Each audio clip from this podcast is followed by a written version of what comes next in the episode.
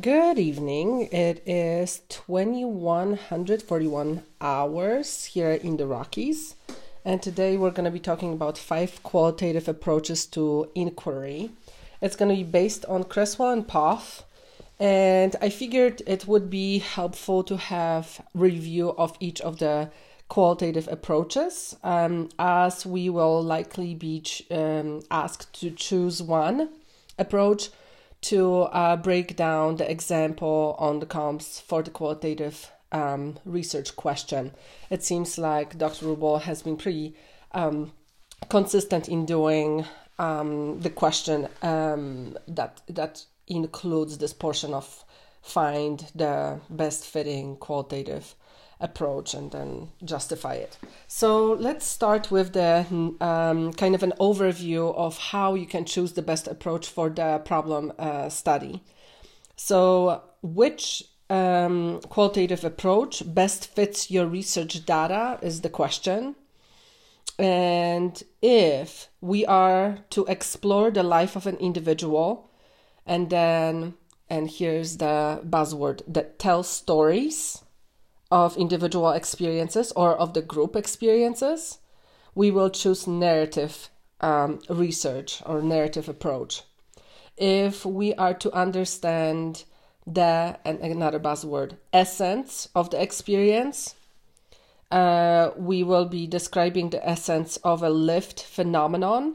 We're going to be uh, choosing phenomenological research. And if we are, another buzzword, devel- developing a theory grounded in data from the field.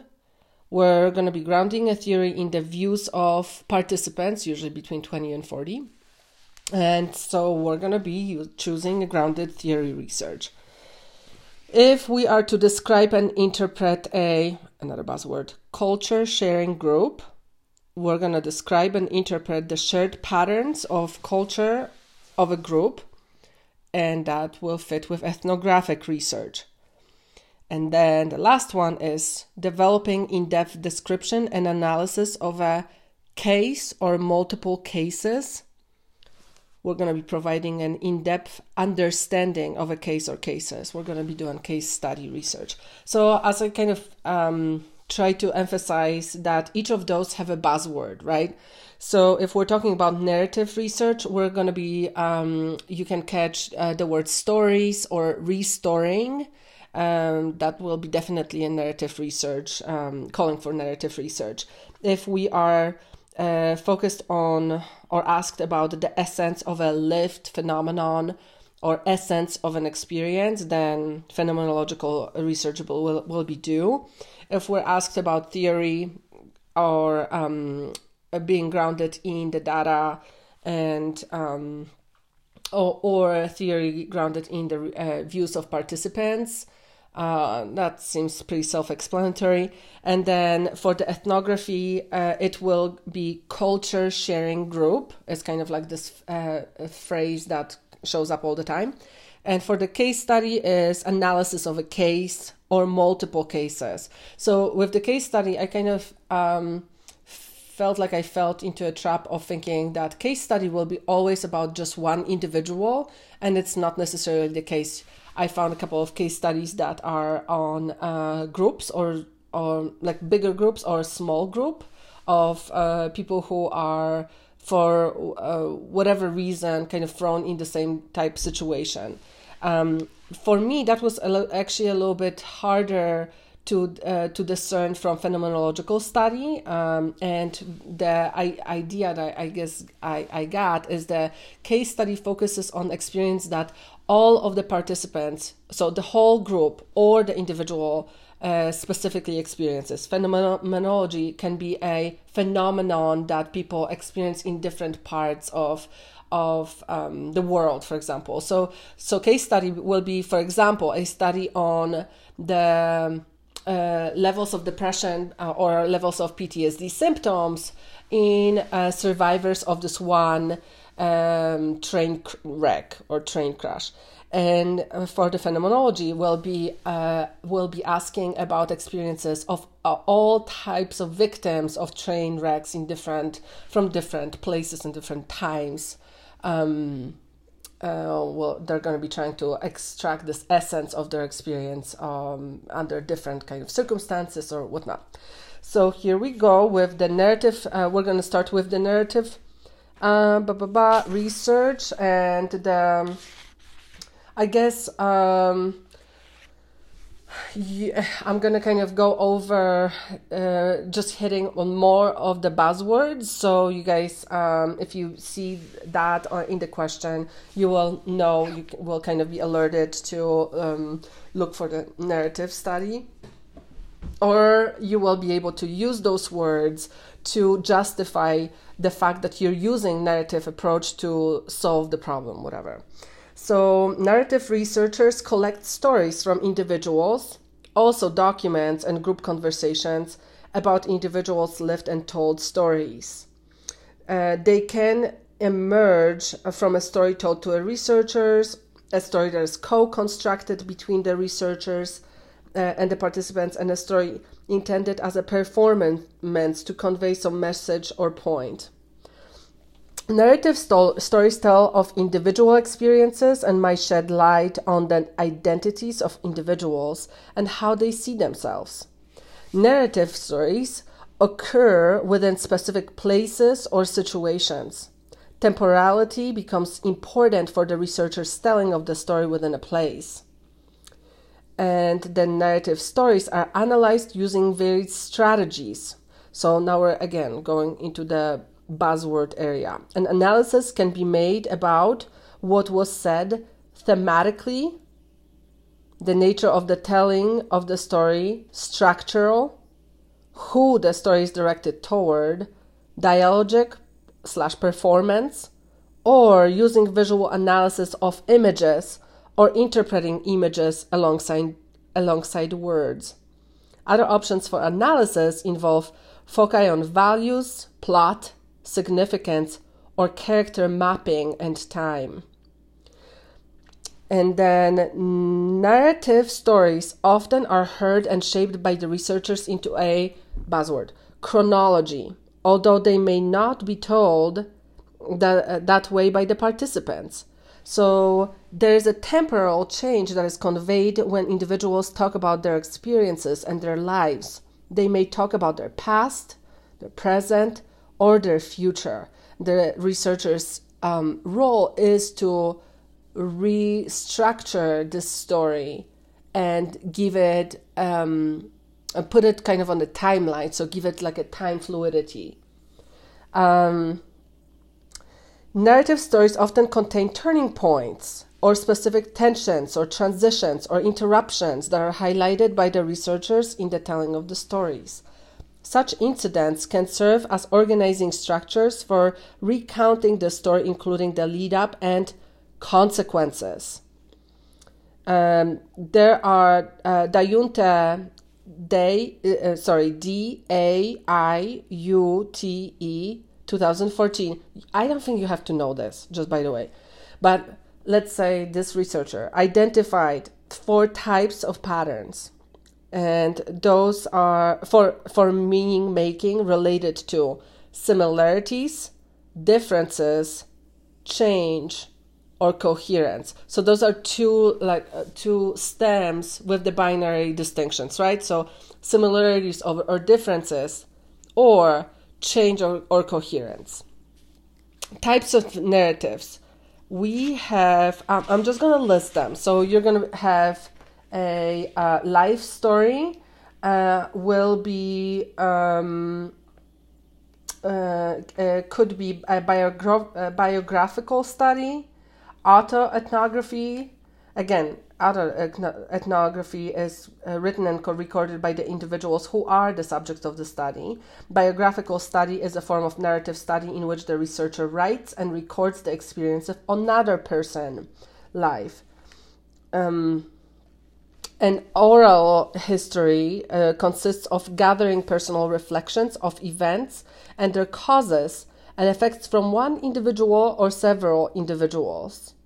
Um, so the framework uh, may advocate for Latin Americans through using uh, testimonios or report stories of women using feminist interpretations uh, when uh, you are drawing um, the oral history, um, uh, when the oral history draws on the um, diverse research methods and can be in, uh, guided by interpretive frameworks such as social justice, right? So that's, yeah. Um, the procedures for conducting um, narrative research are, again, I'm not going to be giving you all those um, uh, references because I don't think you need them. You just need to understand, like, how is it done. So you're to determine if the research problem or question best fits narrative research. Select one or more individuals who have stories of or life experiences to tell and spend considerable time with them, gathering their stories from multiple uh, uh, types of information. And um, so those stories can be referred to as field texts and the researchers may also collect letters sent by the individuals, assemble stories about the individuals from family members, gather documents such as memos or official correspondence, correspondence psh, about the individuals, or obtain photographs, memory boxes, and other personal, family, social um, artifacts. Then, so after we select our individuals that we're going to be start, studying, you need to consider how the collection of the data and the recording can take different shapes. And then you're going to embed information about the context of these stories into data collection, analysis, and writing.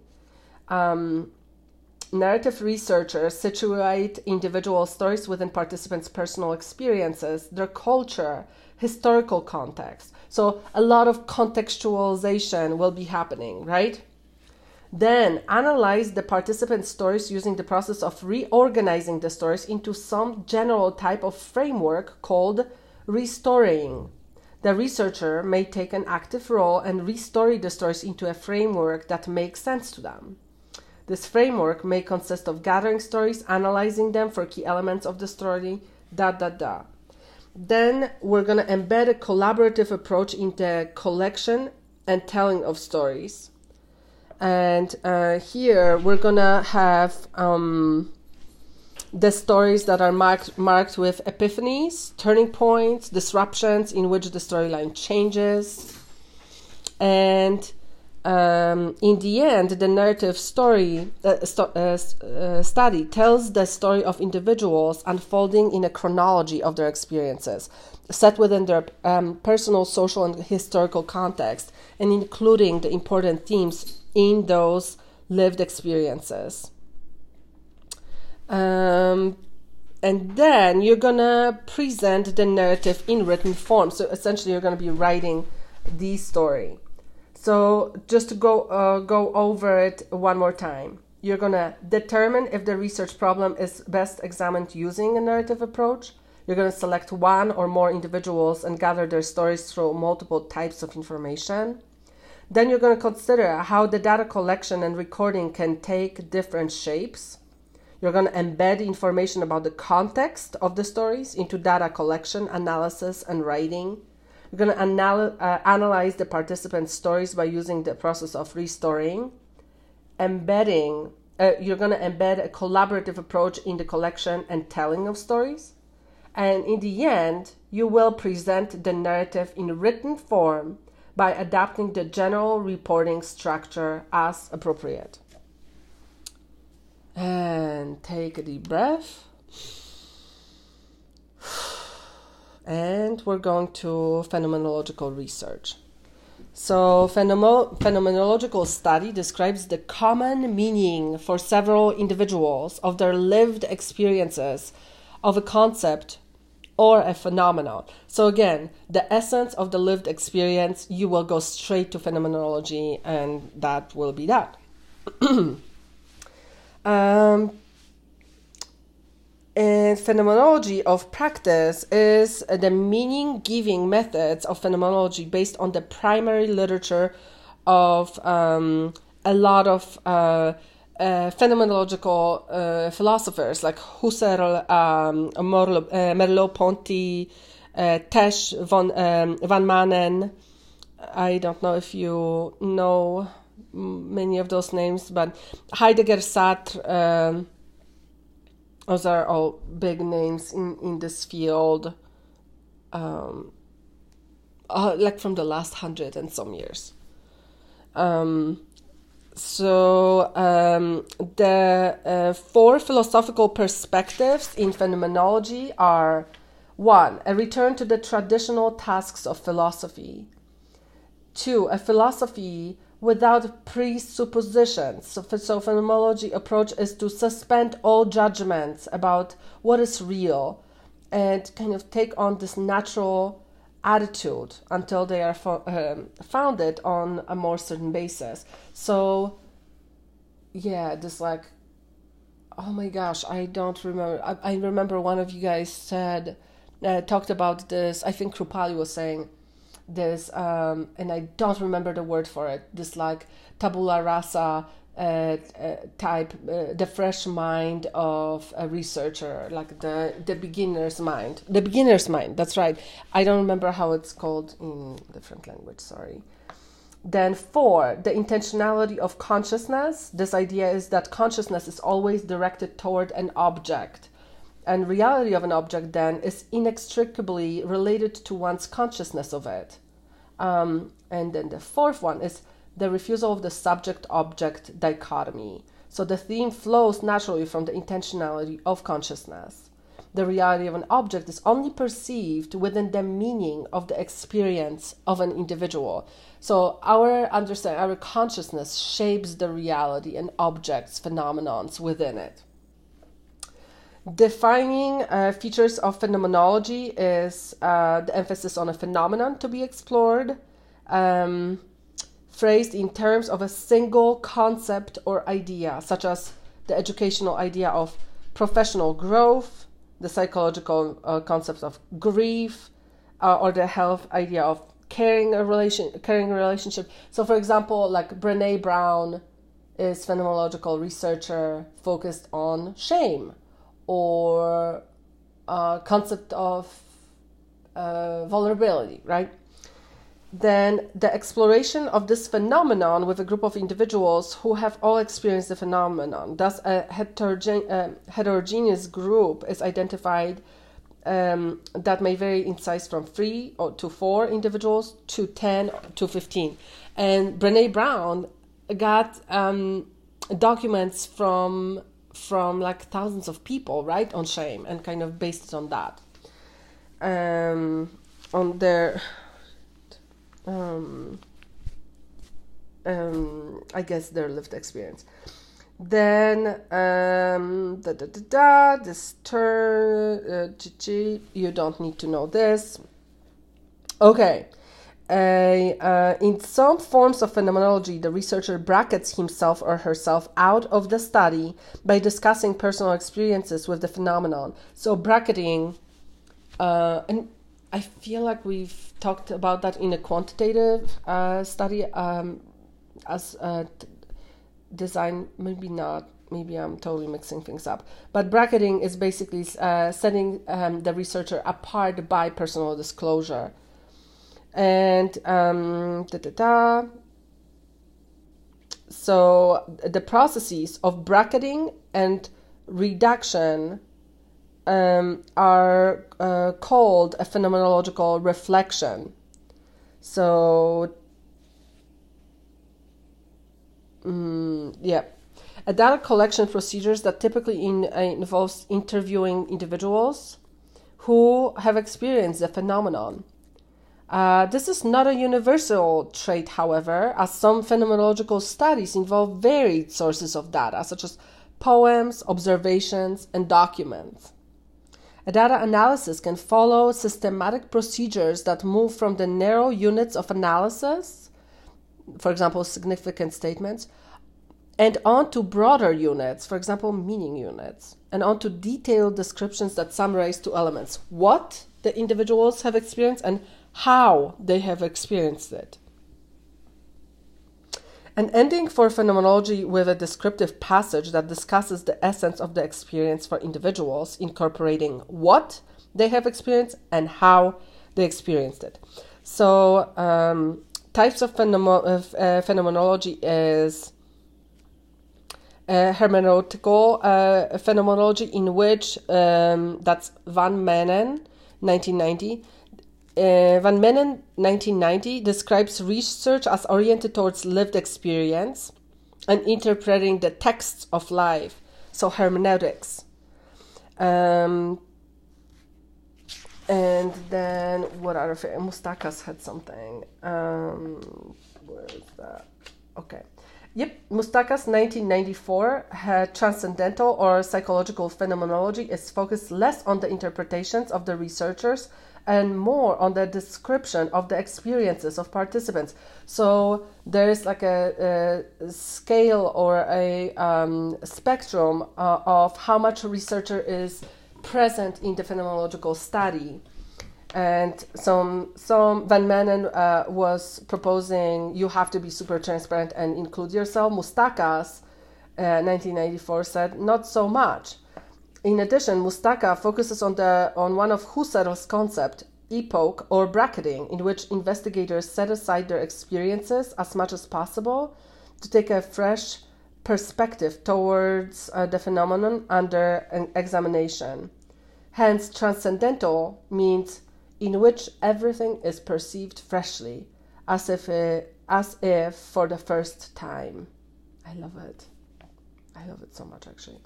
Okay, besides bracketing, empirical, transcendental phenomenology, um, uh, uh, transcendental phenomenology draws on the um, on the data analysis procedures of. No, you don't need to know that at all. Erase it. So the researcher analyzes the data by reducing the information to significant statements or quotes and combines the statements into themes. Following that, the researcher develops a textual description of the experiences of the persons, what participants experience, a structural description of their experiences, uh, experiences, how they experience it in terms of the conditions, situations, or context, and a combination of the textual and structural descriptions to convey an overall essence of the experience. So that's how you do it, I suppose. Uh, and then we're gonna jump straight into uh, procedures for conducting uh, the phenomenological research.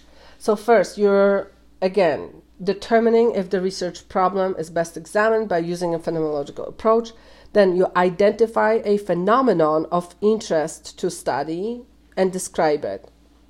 So in narrative, you are identifying individuals. Here, you're identifying a phenomenon. Distinguish and specify the broad philosophical assumptions of phenomenology. Then you're collecting data from the individuals who have experienced the phenomenon by using interviews. Then you're generating themes from the analysis of significant statements. So by uh, using this process of, of uh, bracketing and reduction, right? you're then you're developing textual and structural descriptions. Next, reporting the essence of the re- phenomenon by using a composite description. And in the end, you present the understanding of the essence of the experience in written form. And that is that for for phenomenology with the grounded theory, I am kind of tempted to give you a little bit more just because uh, Dr. Rubel, that's that's kind of her thing, and I I'm not quite sure if that's a um, that's so uh, i would be so sure that she's gonna have us uh, choose the grounded theory, but I wouldn't be super surprised if she did. So, the definition of grounded theory. Let's start here. so, uh, and there's a one sentence of review, so bear with me. While narrative research focuses on individual stories told by participants in phenomenology, emphasizes common experiences for a number of individuals, the intent of a grounded theory study is to move beyond description and to generate or discover a theory a unified theoretical explanation. That's Corbin and Strauss, 2007. For a process or an action. So we're going to be focusing on a process or an action. Phenomenology is more of like a static uh, description of a static experience. Grounded theory will be focused on process or action. So like development, for example, or um, moving through grief. Um, yeah, sure, sure, why not? Or uh, for example, like the the um, cycle of abuse um, is kind of a grounded theory model, right? Because you uh, it delineates what happens from point A to point B and from point B to point C and so on. Okay. So, participants in the study would all have experienced the process, and the development of the theory might have explained practice or provide a framework for further research. So, it, it has to be meaningful for the um, have implications for um, a, kind of like pragmatic implications. You don't create theory just to create theory. You create a theory to um, to address a research problem, right? And the origins you don't need to know about, but there are a few branches of uh, of grounded theory. It started with Glaser and Strauss, um, and that was this like um, post positivist uh, type um, coming from from from post positivist uh, paradigm um, grounded theory. And then it turned into more of a constructive theory um, grounded theory uh, between uh, Strauss and Corbin and then went completely like extreme with uh, Charmaz I think we read I think we read in the class the Corbin and Strauss, just FYI. And Corbin and Strauss is uh, 2007 2015. Okay? And Charmaz is 2014. So Corbin and Strauss 2015, Charmaz 2014. Those are the latest editions of as far as I see it. Oh yeah, and I really like the Clarke um, that lady was uh, I, I just really like how she wrote. And Clarke is 2005 she is kind of like a, a complementary to Charmaz constructivist. Grounded theory research focuses on a process of an action that has distinct steps or phases that occur over time. Thus, a grounded theory study. Has movement or some action that the researcher is, is attempting to explain a process might be developing a general education pro- program or a process of supporting faculty to become good researchers. I like that. In a grounded theory uh, study, the researcher seeks in the end to develop a theory of this process or action. There are many definitions of a theory available in the literature. Um, but in general, a theory is an explanation of something or an understanding that the researcher develops. tam tam tam. Now, another buzzword. The process of memoing becomes part of developing uh, the theory as the researcher writes down ideas as data are collected and analyzed. In those memos, the ideas attempt to formulate the process that is being seen by the researcher and to sketch out the flow of this process. The data and analysis procedures are considered to undertaken simultaneously in and um, uh, iteratively. The primary form of data collection is often interviewing, in which the ground theory researcher is constantly compare, uh, comparing data gleaned from participants with ideas about the emerging theory or the theory that you're constructing, depending on which branch of GTR you're coming from. The inductive procedures involved in data analysis are described in relation to the type of grounded theory approach. The procedures can be structured and follow the pattern of developing open categories, selecting one category to be the focus of the theory, and then detailing additional categories by doing the axial code coding to form a theoretical model. The intersection of the categories becomes the theory called selective coding the intersection of the categories. So first, you're doing categories, that's axial uh, coding. Then the intersection of those categories will give you selective coding. This theory can be presented as a diagram, as propositions or hypotheses, or as discussion. Data analysis can be less structured and based on developing a theory by piecing together impl- implicit meanings about a category. So, types of GT. I well, actually, I'm gonna give you a couple of words that were highlighted, like boldened out in the Creswell and Poth, just so you know that. I think this one is uh, kind of the one of the longer sections because it is theoretically involved. so, the participants interviewed are theoretically chosen, and that is called theoretical sampling to help the researcher best form the theory. How many passes one makes to the field depends on whether the categories uh, of information become saturated. And that's another kind of a buzzword like saturation of data will be something that you're aiming for uh, doing uh, GT. Usually, it's considered to be reached when no new ideas are emerging. And whether the theory is elaborated in all of its complexity. The process of taking information from data collection and comparing it to emerging categories is called the constant comparative method of data analysis.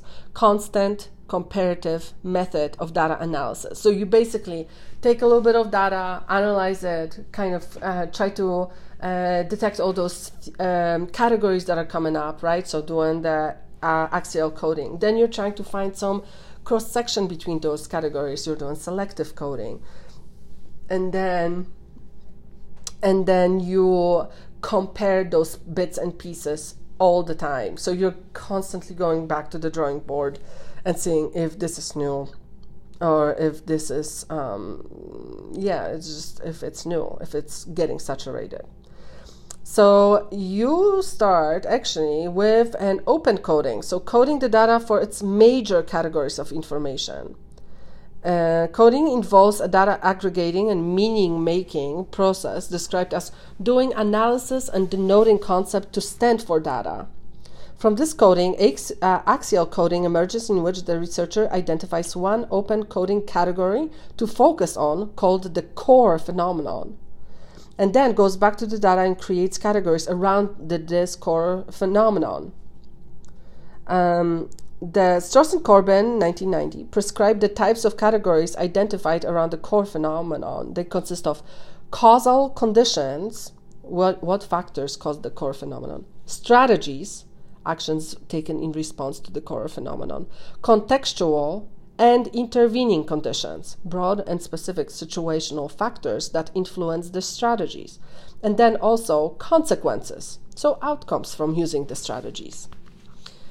And in their discussion uh, of grounded theory, Corbin and Strauss take the model one step further to develop a conditional or consequent, uh, consequent, consequential matrix. They advance the conditional matrix as an um, analysis strategy to help the researcher make connections between the macro and micro conditions influencing the phenomenon, and in turn identify the range of consequences that result from the, those interactions. This matrix is a set of expanding concentric circles that with labels that build outward from the individual, group, and organization to the community, region. It sounds very familiar, right? It sounds a little bit like Bronfenbrenner.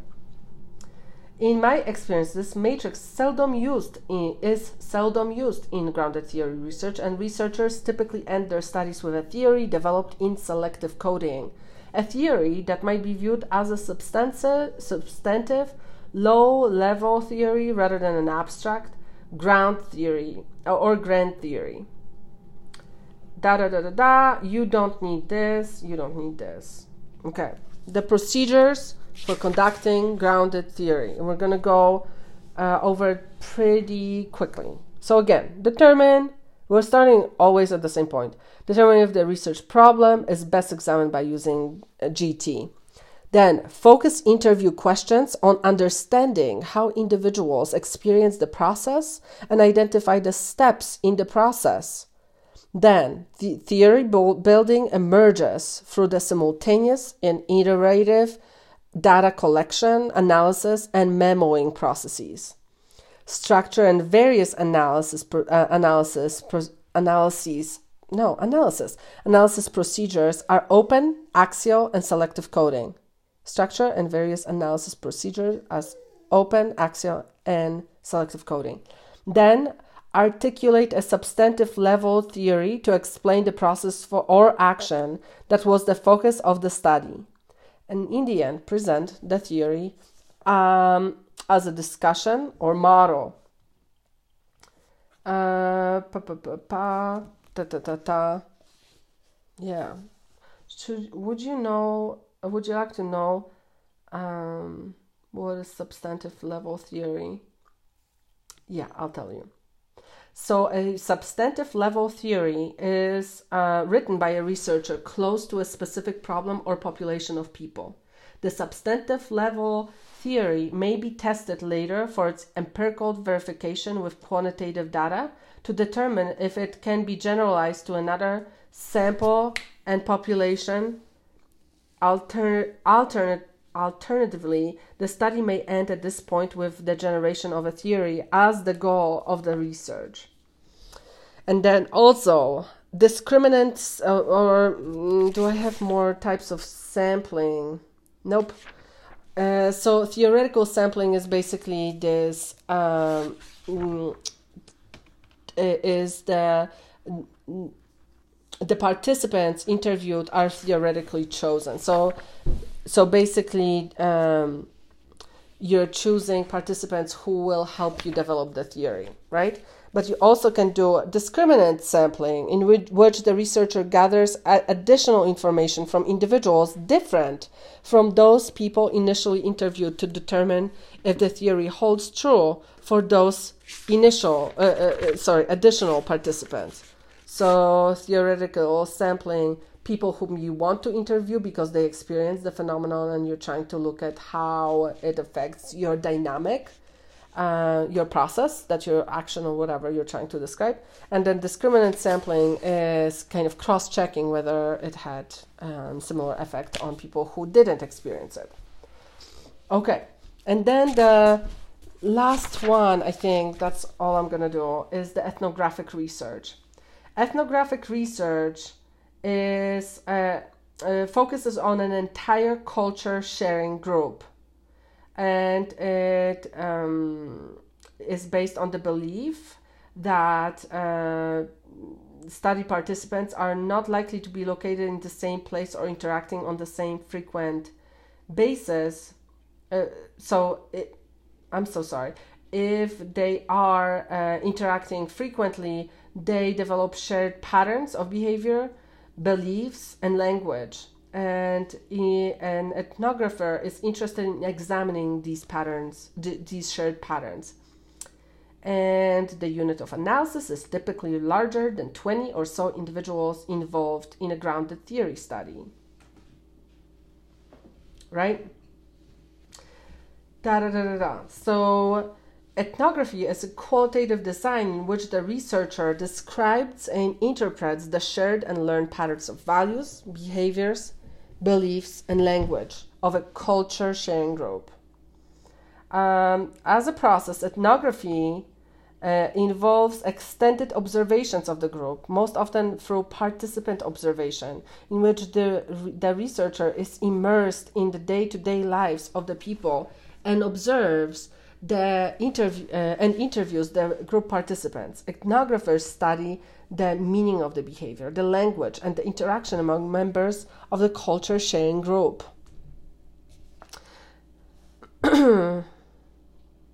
and yeah, defining features of ethnographies.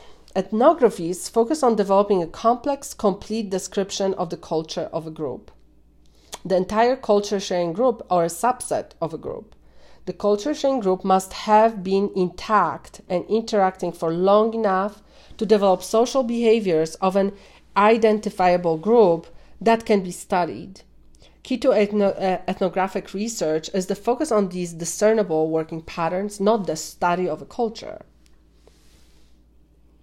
In an ethnography, uh, ethnography, sorry, my I don't know why I put emphasis there. The researcher looks for patterns, also described as rituals, customary social behaviors, or regularities of the group's mental activities, such as their ideas and beliefs expressed through language or material activities, such as how they behave within the group as expressed through their actions observed by the researcher. Said in another way, the researcher looks for patterns of social organization or social networks and idea, uh, I, idea, ideational systems. Oh my gosh, that's Wolcott again, 2008. In addition, theory plays an important role in focusing the researcher's attention when conducting an ethnography. For example, ethnographers start with a theory, a broad, broad explanation as to what they hope to find, drawn from cognitive science to understand ideas and beliefs, or from materialist theories such as techno environmentalism, Marxism, acculturation, or innovation to observe how individuals in the culture sharing group behave and talk. Uh, in an analysis of this da- uh, of the data, the researcher relies on the participants' views as an insider emic perspective and reports them in verbatim quote uh, and then synthesizes the data filtering uh, the data filtering it through the researcher's etic pers- uh, scientific perspective to develop ev- uh, overall cultural interpretation this cultural interpretation is a description of a group and themes related to the theoretical concepts being explored in the study. This analysis results uh, in an understanding of how the culture sharing group works, how it functions, the group's way of life.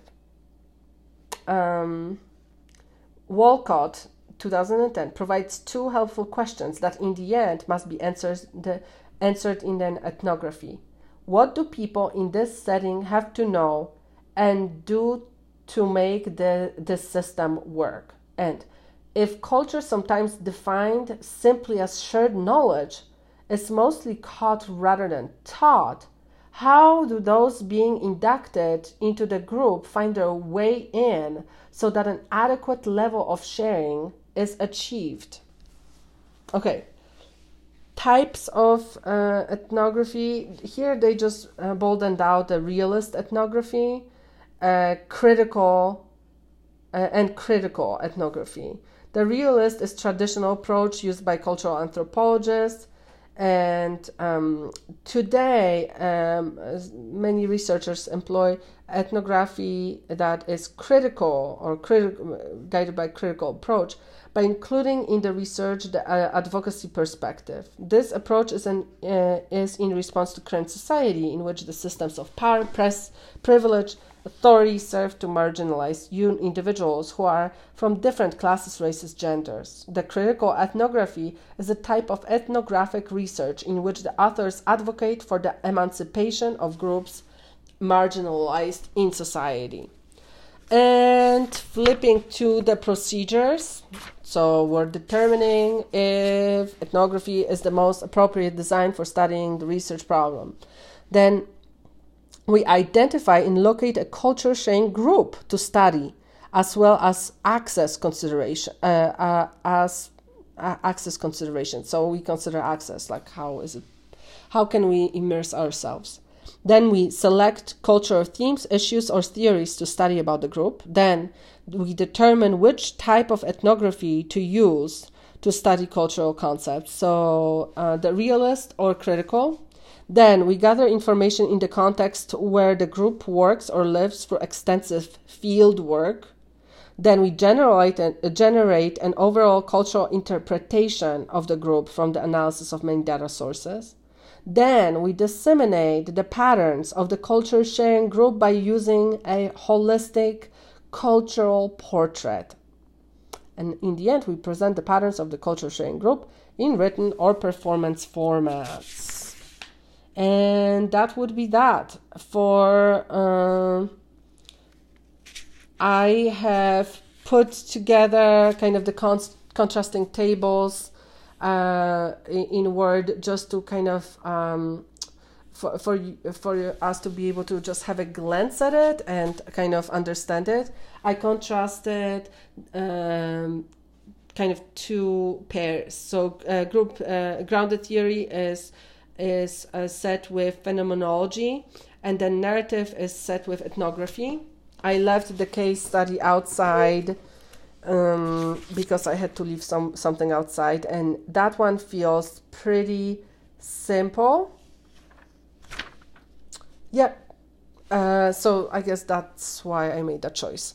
Um, I hope that was helpful, and I hope I didn't annoy you too much. You take good care, and I will talk to you very soon. Mm-hmm, bye.